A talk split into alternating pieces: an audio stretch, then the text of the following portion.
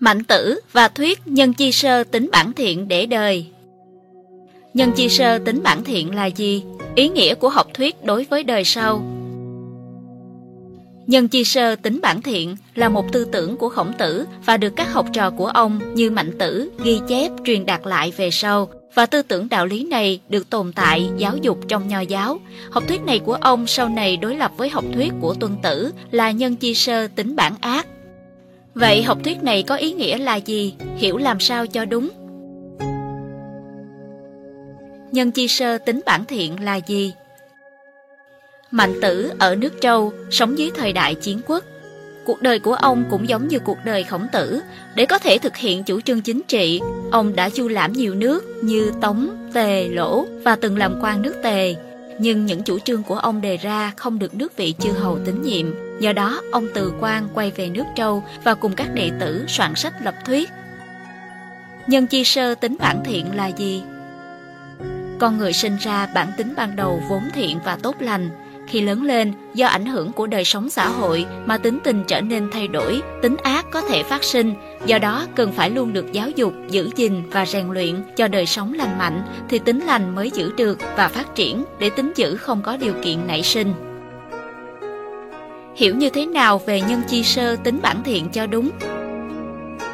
Đặc điểm đầu tiên trong tư tưởng của Mạnh Tử là kế thừa và phát triển tư tưởng nhân của Khổng Tử Ông lấy tư tưởng nhân dùng vào chính trị và đề ra thuyết nhân chính. Ông cho rằng phải lấy dân làm trọng, sau đó là xã tắc rồi mới đến vua. Quân chủ chỉ có thể được nhân dân bảo vệ mới có thể làm vua, do đó cần phải thực hiện nhân chính, làm cho họ có đất để canh tác, cuộc sống no đủ, an cư lạc nghiệp, đồng thời cũng cần phải tiếp thu giáo dục nho gia, hiểu được lễ nghi đạo đức, chung sống hòa hợp, nếu như vua không thực hiện nhân chính sẽ dẫn đến sự bất mãn của nhân dân, từ đó dẫn đến việc đổi vua. Mạnh tử chủ trương sử dụng phương thức hòa bình để thống nhất thiên hạ, kịch liệt phản đối sự tranh chấp, giằng xé giữa các chư hầu. Dựa vào thuyết nhân chính, chúng ta có thể thấy Mạnh tử đã nhìn thấy được vị trí quan trọng của nhân dân. Đây là một bước phát triển rất có ý nghĩa. Đặc điểm tư tưởng thứ hai của ông qua nhân chi sơ tính bản thiện đó là đề ra tính bản thiện của con người. Đây cũng chính là lý luận cơ bản của tư tưởng nhân chính, có đóng góp không nhỏ vào học thuyết nho gia. Người dạy thuyết nho gia phải có đức, phải yêu người, theo thiện chứ không được theo ác. Nhưng lý do tại sao thì khổng tử vẫn chưa cho một đáp án rõ ràng. Mạnh tử đã liên hệ giữa thiện và người lại với nhau cho rằng con người bản tính vốn là thiện, có lòng trắc ẩn, biết xấu hổ, biết kính trọng và biết thị phi. Đặc điểm tư tưởng thứ ba của ông qua nhân chi sơ tính bản thiện đó là chữ sơ trong nhân chi sơ cũng không có nghĩa là trẻ sơ sinh mà là bản nguyên của con người.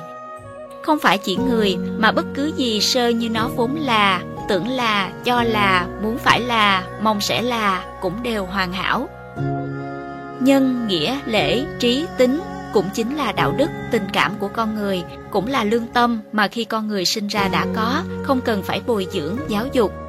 Đây chính là điểm khác biệt giữa con người và cầm thú. Mạnh tử cho rằng đã là con người thì đều có sự đồng cảm và cần phải mở rộng hơn nữa lòng đồng cảm đó.